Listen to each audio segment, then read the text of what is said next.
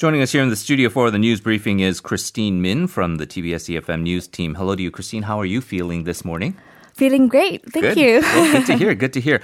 Uh, we have some good news. Uh, South Korea saw two new infections. That sounds like a very low number. Uh, it is actually the lowest number in months, and uh, both of these cases actually came from abroad. So there was no community infection mm-hmm. uh, that was reported yesterday. This is uh, a good sign. It's been good trends for a long time, and the government now has switched to this so-called uh, daily life uh, quarantine or daily life distancing. Mm. Some mixed feelings, though people are hopeful, but at the same time, some are a bit nervous, right? Right. So, like you said, South Korea has ended its extensive social distancing drive, which was put in place for more than six weeks from March.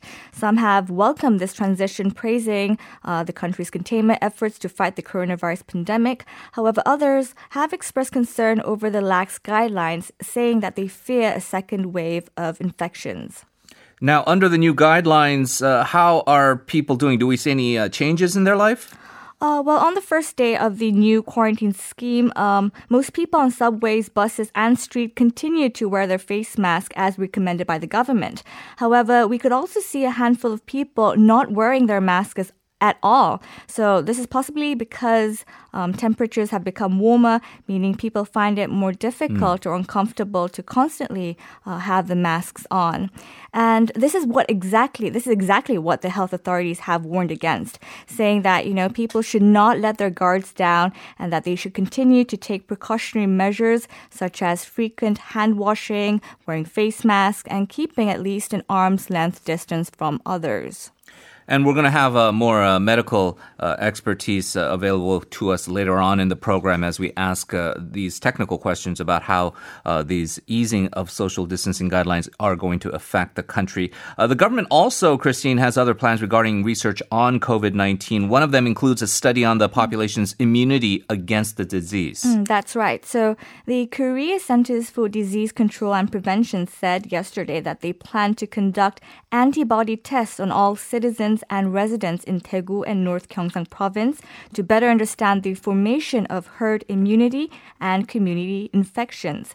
The tests will be carried out through blood samples of all citizens taken during the National Health and Nutrition Survey, as well as from the 8,219 people who tested positive for the virus in Daegu and North Gyeongsang province, the once epicenters of the virus outbreak in the country.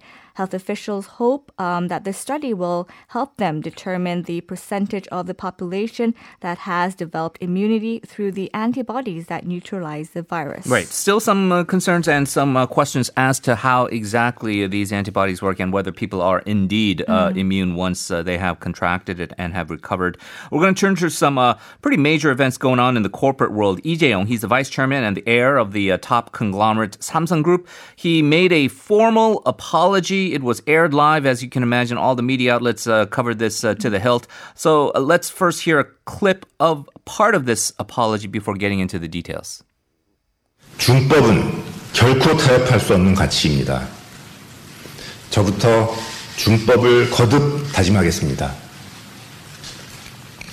중법이 삼성의 문화로 확고하게 뿌리내리도록 하겠습니다. 대한민국의 국격에 어울리는 새로운 삼성을 만들겠습니다.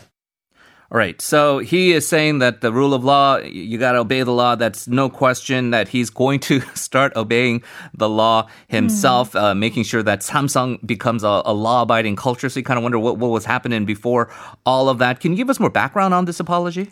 Uh, so the apology was made over controversies related to his succession to the company's management. So Lee's been facing accusations that the company's succession involved an alleged bribery case involving former President Park Geun-hye and a controversial merger of two of its affiliates in 2015. Both cases are still under, uh, so court cases regarding both issues are still underway. And to this, Lee said that there would be no more controversies over the succession of management and vowed that he will not hand over the company's management control to his children. He also um, pledged to scrap the company's decades long practice of no labor union, saying he will strictly comply with the labor related laws and will guarantee workers' rights. Um, this comes after Samsung's Independent Compliance Committee requested Lee to issue a public apology by April 10th for the wrongdoings, but the deadline was pushed back by a month um, due to the coronavirus outbreak.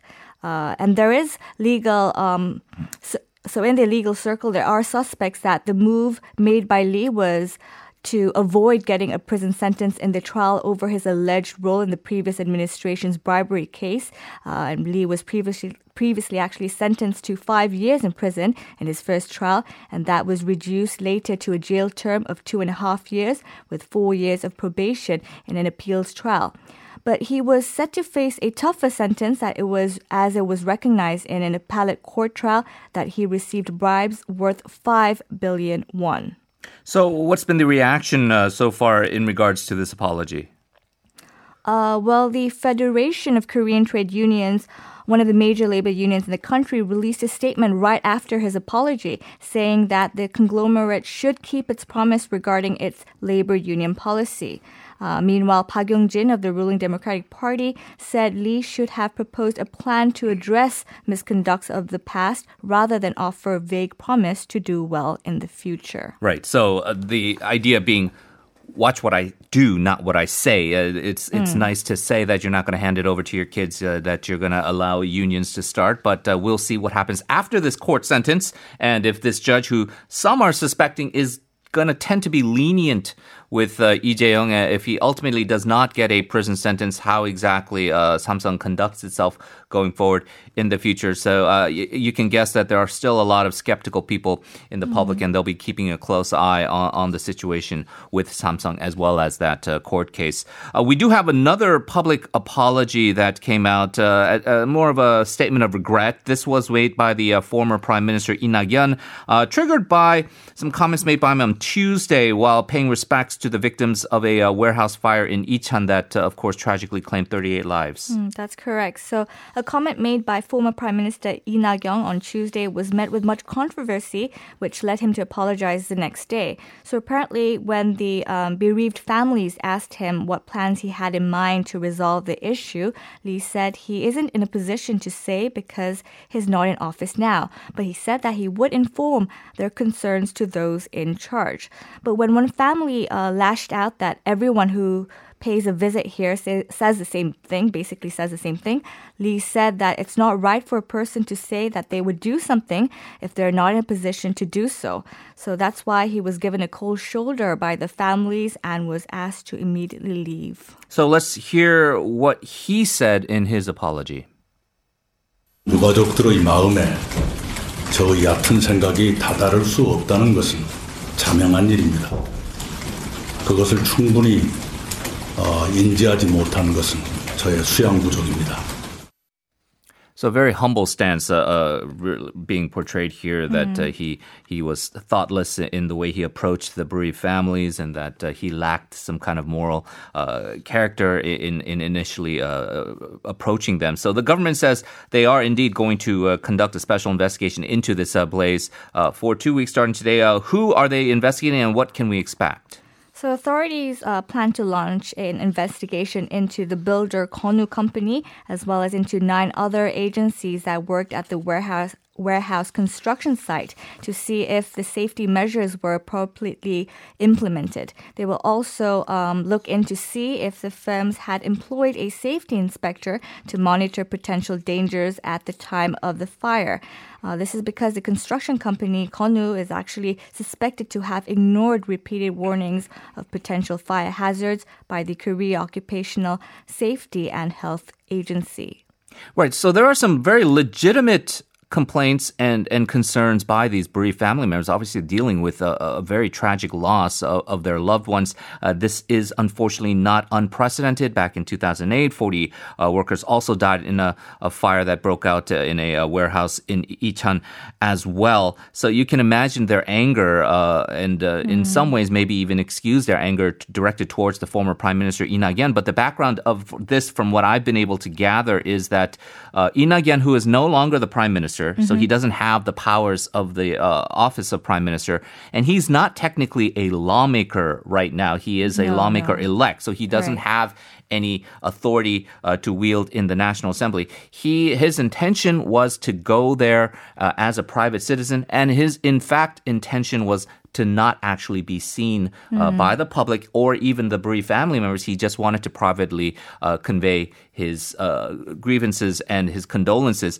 It was somehow leaked, and I I think he said that there was maybe a miscommunication with the staff that leaked it out, uh, and it turned out that the bereaved family members found out that he was there and then so they went to him uh, addressing their concerns uh, it, which is when he did say that he does not have those authorities yet but he will try to convey those concerns to people who are in power which is what led to then this controversy uh, which led to as you say the uh, the criticisms that occurred including from uh, opposition lawmakers like Chang Jae-won who was particularly harsh in his criticisms uh, of this uh, which uh, critics of uh, Chang would say well uh, maybe uh, perhaps uh, uh, some of his own family troubles with his son uh, should be addressed first before uh, cast, casting moral aspersions onto others. But uh, again, uh, everyone grieves in a different way, and uh, there is going to be anger that is going to be expressed uh, during these uh, very sensitive times.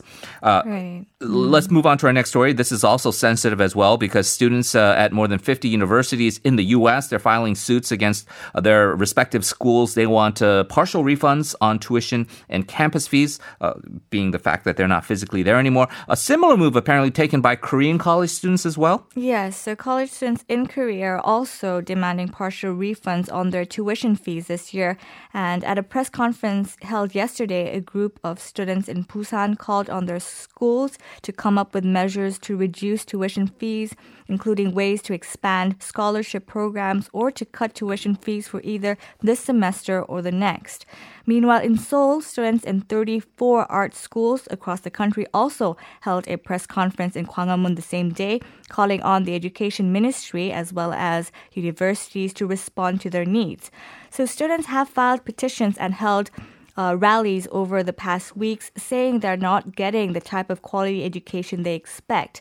Um, they see technical glitches, poor lecture quality, and a lack of laboratory class, uh, laboratory-based classes. And because they can't have access to school facilities, these are the complaints that they have made.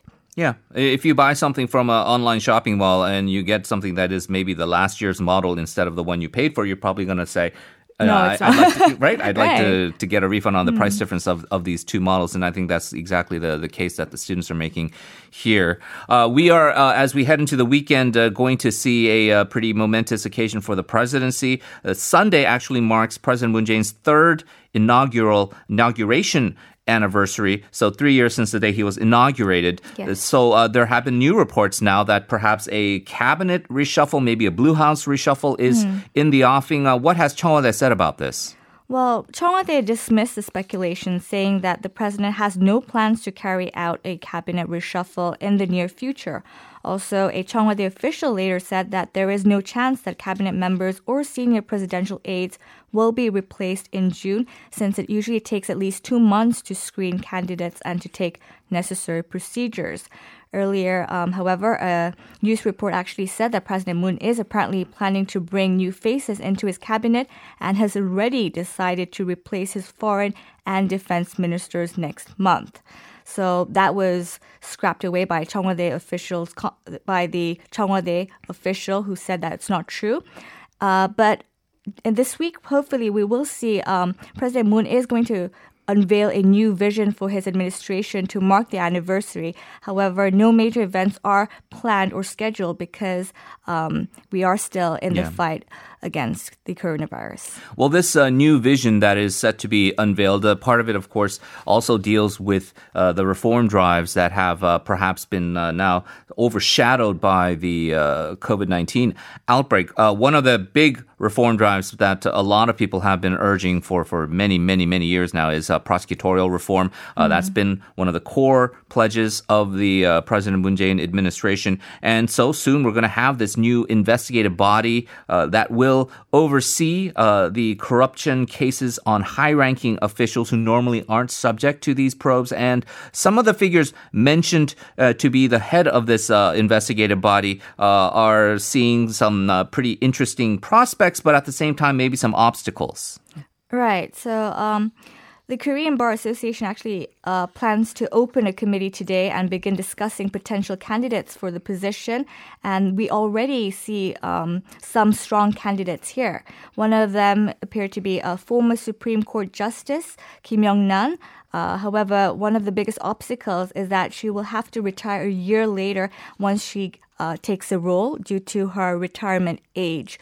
Um, so she's currently 64, but the retirement age is 65. So she will have to only take a, a year of her role and then will be unable to complete the remaining two years. Uh, meanwhile, we also have another prominent candidate who is called Lee Jung-mi, the acting chief justice who led the impeachment trial of President Park Geun-hye in 2017. But unfortunately, it's said that she is also um, unwilling to take the role. So we still have to see uh, what's going to happen. But uh, apparently, um, so this committee, the Korean Bar Association, which plans to open a committee, will have to draw down uh, four candidates at a meeting soon so that they will be able to recommend the uh, chief who will be in charge of this investigative body. Yeah, there were reports coming out that the uh, Korea Bar Association uh, held a meeting and uh, supposedly had agreed on a consensus that the uh, the person in charge uh, should be a woman, and so that's the reason why we're seeing these prominent former judges as potential candidates. But as of now, we don't know, and we will still have to wait to see who their candidate recommendations are. The opposition has a voice, the ruling party also has a voice, and so ultimately, that's all going to have to be sorted through. Uh, let's turn to this investigation over last Sunday's incident where several gunshots from North Korea hit a South Korean uh, guard post in the de- demilitarized zone on Sunday. Uh, the South did fire back. Uh, what are the updates? So, um, investigation is going on. So, the army said it dis- it dispatched an investigative team to look into the details of what happened.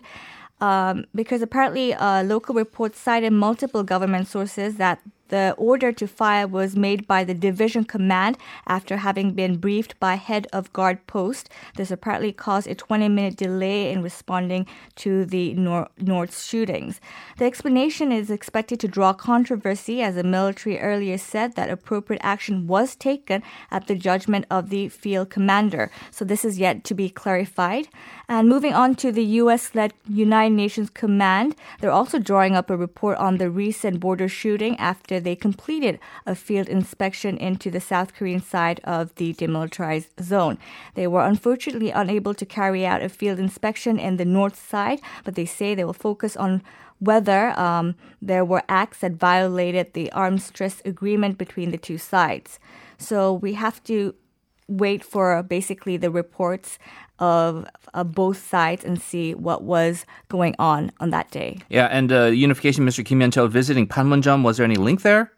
No, so the Unification Ministry said Kim's visit was not related to the recent gunfire, but was aimed at assessing preparations for the resumption of tours to the Truce village. Kim also visited apparently a former site of a guard post in the border town, but the ministry spokesperson Yeo Sang-gi told reporters that Kim's trip to the guard post in Paju was far from uh, where the Sunday incident happened and stressed that his visit was planned in advance. All right. Uh, we're going to turn to our final story here. Uh, it, it is regarding these uh, jittery earthquakes. Haenam County of South Cholla Province saw 55 earthquakes, magnitude from 1.3 to 3.1 from April 29th to Monday. Uh, as you can imagine, residents there a little bit uh, worried about the situation. First quakes uh, recorded since 1978. So to get more analysis, we're pleased to be joined by Professor Kim Kwang-hee from the Department of Geological Sciences at Busan National University on the line right now. Hello. Hello. Thank you for having me uh, this morning. Thank you for joining us, Professor. How un- unusual is it that there were 55 earthquakes over uh, a course of nine days, uh, especially considering that Haenam isn't really a region that has seen quakes in the recent past? Uh, according to the official report by Korea Meteorological Administration, as of this morning, uh, there have been uh, about 72 earthquakes occurred in the Haenam area. Uh, and it is very important to mention there were only one earthquake felt by the people large enough in the area. So, as you said, uh, there was only one earthquake with magnitude greater than three, mm. and the earthquake was felt by the people. And I have to say, uh, this series of earthquakes in Haenam is quite different from other earthquakes in Korea in many aspects. Their location is new to us. Their temporal distribution is a little bit different from other seismic pattern in Korea. So let me tell you, uh, first of all, uh, as you mentioned in the question, there was no reported earthquakes in the area during the last 40, 50 years in the area. In the- and for this reason, the shaking by the earthquake, the ground shaking is new to the residents in the area, and it is also new to the scientists uh, working on earthquakes and seismic hazard in the area too. And uh, when we and the temporal distribution of the earthquake, beside this series of earthquake is is also quite different from other seismicity earthquakes in Korea. When we uh, experience earthquakes or when we see earthquakes, we usually say main shock and aftershocks. Uh, here, we see a large earthquake and many smaller earthquakes follow the large event. But this sequence in Haenam started with a small earthquake with magnitude 1.8 uh, in April 26. And many small earthquakes with magnitude 1 or 2 occurred. And as you said, on Sunday night, May 3rd, a, a earthquake with magnitude 3.1 occurred. Right. And after that, there was many smaller earthquakes again. So this kind of earthquake, we call we call it um, earthquake swarm Hmm. Because there is no large magnitude Right. earthquake. Okay. Um, we will have to leave it there, Professor Kim, but uh, we definitely thank you for your expertise and uh, thank you for joining us uh, on this very early morning. Appreciate it. Thank you. That was Professor Kim Kwang-hee from uh, Busan National University. Uh, that's going to actually uh, do it for the time we have here on News Briefing. So, Christine, once again, uh, thank you as always uh, for all the hard work. Uh, we always hope you stay healthy, and we'll talk to you again soon. All right.